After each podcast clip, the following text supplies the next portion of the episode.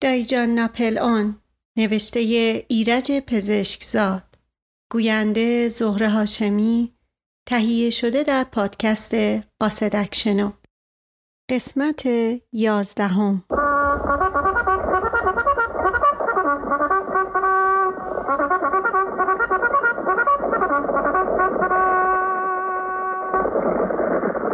من سرگردان و آشفته و بی تکلیف مانده بودم. از اینکه این ماجرای مرافعه دایجان و آقاجان به نحوی تمام شود قطع امید کرده بودم. خدایا چرا قدران روزهای روشن را ندانسته بودم؟ چه روزهای خوشی بود. دایجان و آقاجان زیر آلاچیق نسترن روی مخده ها نشسته بودند و تخت نرد بازی می کردند و قلیان می کشیدند و ما در گوشه و کنار باغ بازی می کردیم. من و لیلی هر دو علاقه داشتیم کنار دست آنها بنشینیم و تماشا کنیم. شاید بازی آنها آنقدر برای ما جالب نبود که شعر خواندن و رجز خواندنشان. دایجان وقتی می برد مدتی تازها را در دست نگه می داشت و در حالی که سر را به طرف آقاجان دراز کرده بود به آهنگ شاهنامه خانی می خواند تو را با نورد دلیران چه کار؟ تو بر زیگری بیلت آید بکار و آقا جان با بیحسلگی فریاد می‌زد بریز آقا جوجه را وقت پاییز میشمارن. و وقتی آقا جان می‌برد با لحن خیلی جدی می‌گفت لیلی جان می‌تونی یه کاری بکنی عزیزم؟ و لیلی خیلی معصوم می‌گفت بله. آن وقت آقا جان با همان لحن جدی می‌گفت از قول من از مامانت خواهش کن چند تا گردو بیاره بده به بابات که گردو بازی کنه و من و لیلی به قهقهه میخندیدیم. روزهایی را به یاد میآورم که ما را به لغانته می بردن. توضیحات لغانته کلمه یونانی است به معنای رستوران یا مهمانخانه. جعفر شهری در کتاب تاریخ اجتماعی تهران درباره لغانته اینطور نوشته در ابتدای خیابان باب همایون کافه‌ای بود به نام لغانته که آن را مردی به نام غلام حسین خان لغانته دایر کرده بود و صورتی آبرومند به آن داده و مشابه آن یکی هم در میدان بهارستان برپا ساخته بوده.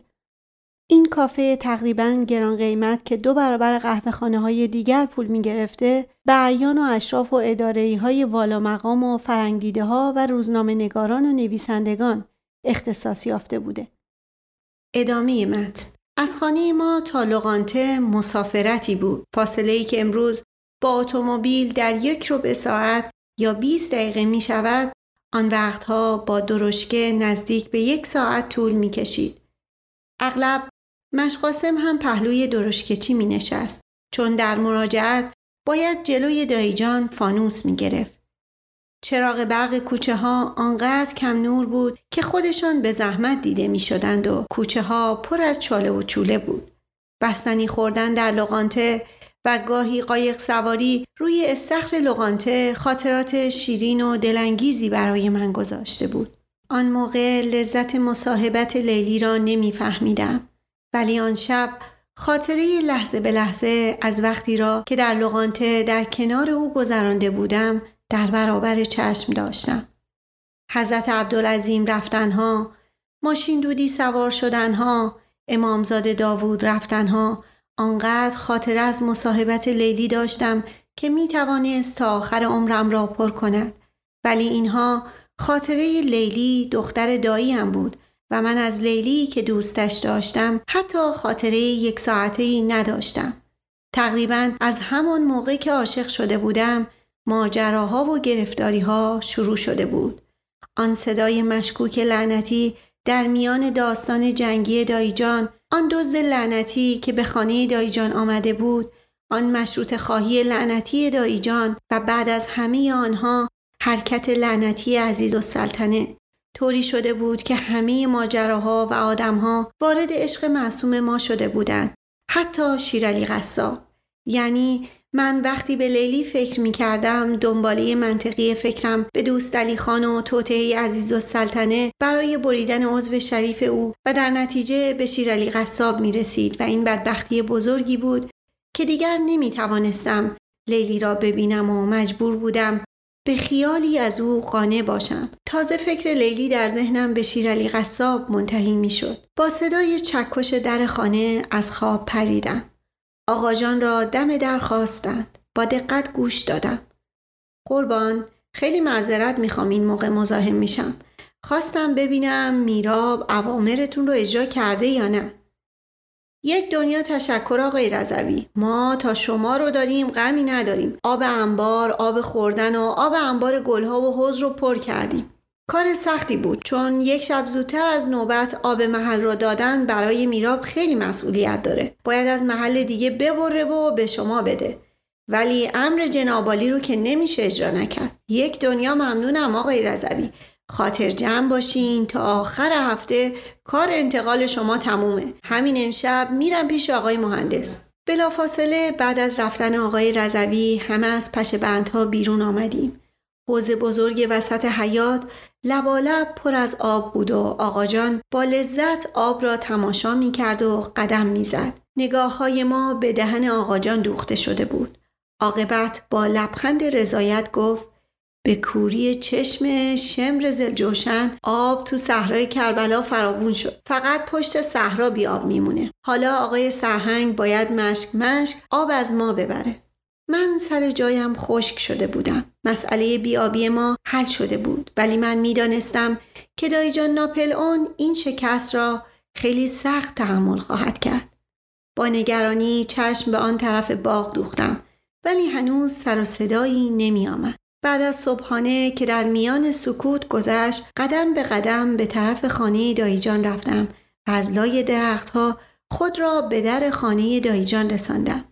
ناگهان از بالکن مشرف به باغ که تابستانها خوابگاه دایجان بود صدایی به گوشم رسید. خود را پشت یک درخت پنهان کردم. صدای دایجان بود که از غضب میلرزید و به زحمت از گلویش در می آمد. روی یک بلندی رفتم و نگاهی به بالکن انداختم. دایجان روی پیراهن خواب بند دوربین جنگی خود را به گردن انداخته بود و با دقت حوز خانه ما را با دوربین نگاه می کرد و به مشقاسم ناسزا می گفت. احمق خان گرفتی خوابیدی اومدن آب رو بردن. مارشال گروشی در جنگ واترلو به ناپل اون خیانت کرد. تو هم تو جنگ با این ابلیس به من خیانت کردی. مشقاسم که پشت سر او ایستاده و سر را به زیر انداخته بود به ناله و التماس افتاده بود. آقا خدا شاهد ما تقصیری نداریم. دروغ چرا؟ تا قبل آ آ. اون روزی که تو جنگ کازرون جون خودم رو به خطر انداختم و توی خائن رو از مرگ حتمی نجات دادم اگه می‌دونستم که یک روزی مثل گروشی به من خیانت می‌کنی دستم و میبریدم و تن لش تو رو روی دوشم نمیکشیدم. الهی نمک شما به ما حروم باشه اگه ما تقصیر داشته باشیم. دروغ چرا؟ تا قبر آ آ. این آقایی که میفرمایین این آقای گوشی ما نمی‌دونیم چجور آدمی بوده اما ما نمک شما تو گلومونه. صد تا جنگ دیگه هم باشه ما جون خودمون رو تا یه قطر خون به تنمون هست پای شما میدیم. اما اینا به ما رو دست زدن. دیشب اصلا شب آب محل نبوده. حتما یک حق و حسابی به میراب دادن که آب بیاره. آب محل امشب باید بیاد. ما خواب بودیم اومدن راه آب و باز کردن. دایجان مدتی مشقاسم را با شدیدترین کلمات مانند خائن و جاسوس و سگ پس فطرت نوکر انگلیس و غیره ملامت کرد و به اتاقش برگشت. مشقاسم ناله کنان در طلب بخشش به دنبال او رفت. با اینکه می‌دانستم دایجان رفته است نقشه انتقام موهشی برای آقاجان بکشد دلم بیشتر برای مشقاسم میسوخت. وقتی به خانه برگشتم گلفتمان را مشغول پاک کردن ماهی دودی دیدم. فکر کردم که موضوع آمدن شیرعلی قصاب برای شام ممکن است جدی باشد. مادرم در زیر زمین به آقاجان مشغول صحبت بود. حالا شیرعلی کوفت خورده رو سبزی پلو میدی بده. اما تو را ارواح پدرت صحبتی از این موضوع نکن. این مرد چاقو کش دیوونه است. یه نفر رو می‌کشه خونش میمونه گردن تا به عزیز و سلطنه گفتی بسه اون زن برای هفت جد بدبخت دوست خان کافیه. من به عزیز و سلطنه چیزی نگفتم اما اگه می‌دونستم حتما می‌گفتم. حیف این شاهکارهای خاندان افت پنهان بمونه. اینا برگزیده اشرافن. آریستوکراسی ایران دیگه نمی‌تونه از خجالت سر بلند کنه. یکی از اعضای برجستش با یک زن از طبقه سوم هش و کرده.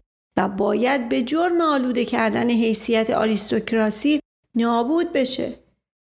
آقا جون عزیزم جانم رحم به خودت بکن. اگه به این دیوونه شیرالی چیزی بگی قبل از همه خودتو با ساتور تکه تکه می‌کنه. هیچ معلوم نیست من چه صحبتی با شیرالی می‌خوام بکنم. اولا اگه بخوام به او بگم راه های دیگری دارم. ثانیا بچه نابالغم نیستم که ندونم چه کار کنم. سالسن حوصله توضیحات زیادترم ندارم رابع آقا جان این گفتگو را قطع کرد و دنبال کارش رفت و من برای نوشتن نامی عاشقانه که روی هم رفته شاید 20 ساعت وقت صرف نوشتن آن کرده بودم و هنوز قابل فرستادن نبود به اتاق خلوتی رفتم. نزدیک ظهر رفت آمدها و سر و صداهای مختلفی از طرف خانه دایجان ناپل اون توجهم را جلب کرد. وقتی خودم را به باغ رساندم دانستم که واقعی تازه و غیرمنتظره اتفاق افتاده. دوست علی خان مفعود الاثر شده بود. شب برای او اتاقی در منزل دایجان آماده کرده بودند که بخوابد و او در آن اتاق خوابیده بود. ولی صبح وقتی رفته بودند که صدایش کنند تا بیاید و صبحانه بخورد اثری از او ندیده بودند. به دستور دایجان به خانه تمام اقوام یا تلفن زده و یا رفته بودند اما مطلقا اثری از دوست علی خان پیدا نشده بود تا از جستجوها ادامه یافت و نتیجه ای نداد. نزدیک غروب با شنیدن فریادهای عزیز و سلطنه به طرف خانه دایجان رفتم. دایجان ظاهرا از ترس او مخفی شده بود و عزیز و سلطنه که فقط مشقاسم را پیدا کرده بود او را هدف حمله های سخت قرار داده بود. شوهرم و یه بلایی سرش آوردی. سر به نیستش کردی. من پدر همه شما رو میسوزونم. شوهر بیچارم شاید کشته باشینش. شاید تو چاه انداخته باشینش. دوستلی آدمی نبود که جایی بره. آخه کجاست؟ والا دروغ چرا؟ تا قبل آ آ. اون که ما به چشم خودمون دیدیم این بود که آقاتون رفت توی این اتاق خوابید. گاز رفته باشه یه کمی هوا بخوره. والا به خدا آقا بیشتر از شما دلواپسه. توضیحات. گاز همانگاه است که در اینجا به معنای احتمال دارد یا شاید است. ادامه متن. مرد حسابی با پیراهن خواب دراز کجا میره هوا بخوره؟ و عاقبت در حالی که انگوش را به علامت تهدید تکان می‌داد گفت به اربابت بگو شوهر منو دیشب اینجا به زور نگه داشتین. هر جا قایمش کردیم باید بیاریدش صحیح و سالم تحویل من بدین. وگرنه همین فردا میرم کمیسری میرم تأمینات میرم جلوی ماشین وزیر عدلیه رو می‌گیرم. و در اندرونی را سخت به هم زد و به طرف در باغ رفت. نزدیک در باغ نمی‌دانم آقا جان از کجا جلوی پای او سبز شد. خانم جان یک کمی آروم بگیرین. دوست علی خان آدمی نیست که جایی دوری بره. بفرمایین یه چایی میل کنین. نه نه نمیشه. باید تشریف بیارین یه چایی میل کنین. عزیز و سلطنه ناگهان زیر گریه زد و در حالی که همراه آقا جان به طرف خانه می آمد حقق کنان گفت من می‌دونم اینا یه جایی قایمش کردن اینا از اول چشم نداشتن زندگی من و شوهرم رو ببینن. آقا جان در حالی که او را به اتاق پذیرایی هدایت می کرد با تظاهر به دلسوزی گفت تفلک شما تفلک دوست علی خان ولی ناراحت نباشین حتما پیداش میشه آقا جان و عزیز و سلطنه وارد سالن پذیرایی شدند و در پشت سر آنها بسته شد من مدتی منتظر بیرون آمدن آنها شدم. چون زیاد طول کشید به در سالن نزدیک شدم و با دقت گوش دادم. عزیز و سلطنه می گفت حق با شماست. باید بگم دوستالی خان رو کشتن. اصلا اینا اختلاف ملکی هم داشتن. تا پای زور نباشه محال مقربیان که دوستالی رو کجا قایم کردن. فردا صبح سحر میرم دنبال کار. گفتین آقای کی؟ آقا جان آهسته اسمی را به عزیز و سلطنه گفت و با صدای کمی بلندتر اضافه کرد. همون ساختمون نظمیه. وارد که شدین دست راست بپرسین اداره تأمینات شعبه امور جنایی. بعد از رفتن عزیز و سلطنه آقا جان به نوکرمان دستور داد که برود و شیرعلی را برای شام دعوت کند. ولی مادرم به التماس افتاد و آنقدر گفت و خواهش و تمنا کرد که آقا جان رضایت داد قابلمه سبزی پلو و ماهی را به خانه شیرعلی بفرستد چیزی نگذشت که سر و کله دایجان سرهنگ پیدا شد. دایجان سرهنگ در این میان از همه بیگناهتر و مظلومتر بود زیرا درختها و گلهای خانهش داشت به کلی خشک می‌شد. تا آن موقع به امید این بود که بیابی آقاجان را وادار کند کمی کوتاه بیاید. ولی آقاجان حوز و آبانبار را پر کرده بود و دایجان لاقل یک هفته دیگر باید بیابی می‌کشید از دیدن دایجان سرهنگ روزنه امیدی در دلم باز شد. من و او هر دو نفعمان در تمام شدن این جنگ و مرافعه بود. او برای گلهایش و من برای تنها گلم لیلی. التماس ها و خواهش های دایجان سرهنگ به جایی نرسید و آقا جان چند بار تکرار کرد تا از من در حضور همه اقوام عذرخواهی نکنه حاضر نیستم یک قدم عقب بشینم و دایجان سرهنگ به خوبی می‌دانست که برادرش کسی نیست که به هیچ قیمتی عذرخواهی کند آقا جان فقط در مقابل تقاضای او که می‌خواست حالا که حوز و آب خودش را پر کرده راه آب خانه او را باز کند جواب تقریبا مساعدی شنید. اگه آقا آب رو به خونه ما بفرسته شاید ما هم برای شما بفرستیم. و همین وعده مساعد تمام نگرانی های دایجان سرهنگ را که مرتبا تکرار می کرد گلای من فدای سرتون من برای اتحاد خانوادگی مستربم برطرف کرد و شاد و خندان به خانهاش برگشت. البته قبل از برگشتن به خانه از آقاجان قول گرفت که موقتا موضوع وحشت دایجان ناپل از دیدن دوز را فراموش کند تا او برای راضی کردن دایجان به عذرخواهی تلاش کند. وقتی آقاجان این وعده را به او داد به خوبی حس کردم که در عین دشمنی و خصومت دلش برای تخت نرد بازی کردن با دایجان ناپل تنگ شده است. همه افراد خانواده این بازی را می دانستند ولی آقاجان و دایجان فقط با هم بازی می کردن و از وقتی جنگ بین آنها شروع شده بود هیچ کس صدای تخت نرد را نه از خانه دایجان و نه از خانه ما نشنیده بود. حتی رشته فکرم به آنجا رسید که ده دلشان همدیگر را دوست داشتند بدون آنکه خودشان بدانند ولی به این فکر ابلهانی خودم خندیدم. اول شب آقا جان به دیدن دکتر ناصر الحکما رفت. مادرم سخت متفکر و پریشان به نظر می رسید. به طرف او رفتم تا صحبت آن ماجراها را پیش کشیدم تفلک به گریه افتاد و اشک ریزان گفت به خدا دلم می‌خواد بمیرم و از دست این زندگی راحت بشم. از گریه مادرم بیش از حد متأثر شدم. غم و غصه او را آنقدر عظیم دیدم که قصه خودم را تقریبا فراموش کردم. مادرم همچنان اشک ریزان گفت من آرزو داشتم وقتی شماها بزرگ شدین 20 سالتون شد لیلی رو برای تو بگیرم. رنگم از خجالت سرخ شد. به زحمت جلوی اشکهایم را که داشت سرازیر می‌شد گرفتم. به اتاقم برگشتم و به فکر فرو رفتم. من لیلی را دوست داشتم. بین پدر او و پدر من اختلاف سخت افتاده بود و من هیچ کاری برای رفع این اختلاف نکرده بودم. درست است که یک پسر بچه 13 14 ساله قدرتی ندارد که کاری بکند ولی وقتی مثل آدم های بزرگ عاشق می شود باید مثل آدم های بزرگ برای دفاع از عشق خود کاری بکند. مدتها فکر کردم چه می توانستم بکنم؟ نه به آقا جان و نه به دایی جان نمی توانستم دستور بدهم و ام کنم که اختلافات خود را کنار بگذارند. خدایا کاش به سن پوری پسر دایجان سرهنگ بودم.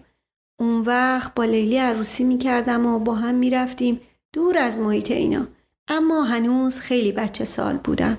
ولی اگر همه عقلم را جمع می کردم شاید می توانستم راه حلی برای رفع اختلافات آقاجان و دایجان پیدا کنم. فهمیدم من احتیاج به یه همدست و متحد دارم. هر قدر به این طرف آن طرف فکر کردم عقلم به جایی و به کسی نرسید جز مشقاسم. چه مانعی داشت که راز خودم را با مشقاسم که واقعا مرد خوبی بود در میان بگذارم و از او کمک بخواهم؟ ولی آیا او حاضر به کمک کردن به من خواهد بود؟ از کیف مادرم یک سکه یک قرانی دزدیدم و به بهانه خریدن کتابچه زیر بازارچه رفتم. شم خریدم و در سقاخانه زیر بازارچه روشن کردم.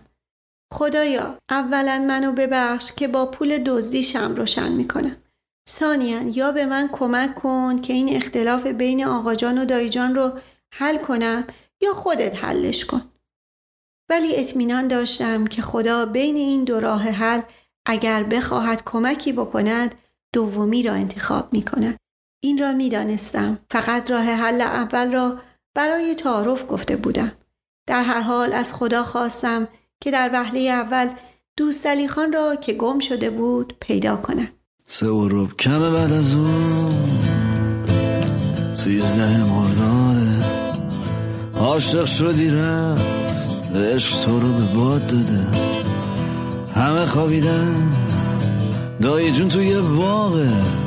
کی این دیوار رو کثیف کرده؟ اینا چیه رو دیواره؟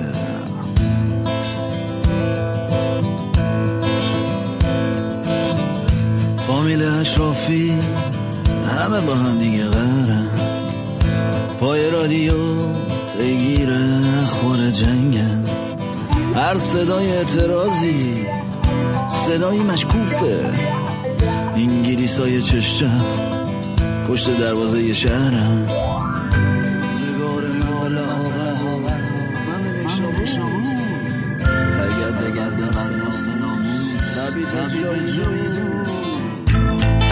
اصلا دستم به دامن تو. تصم ریدیو دیگه نبینم سر دوای دایی جون. آقا جون. مال دیتریش. آب گوشت بزباش. بیورسه به جای این حرفا به فکر سان فرانسیسکو باش.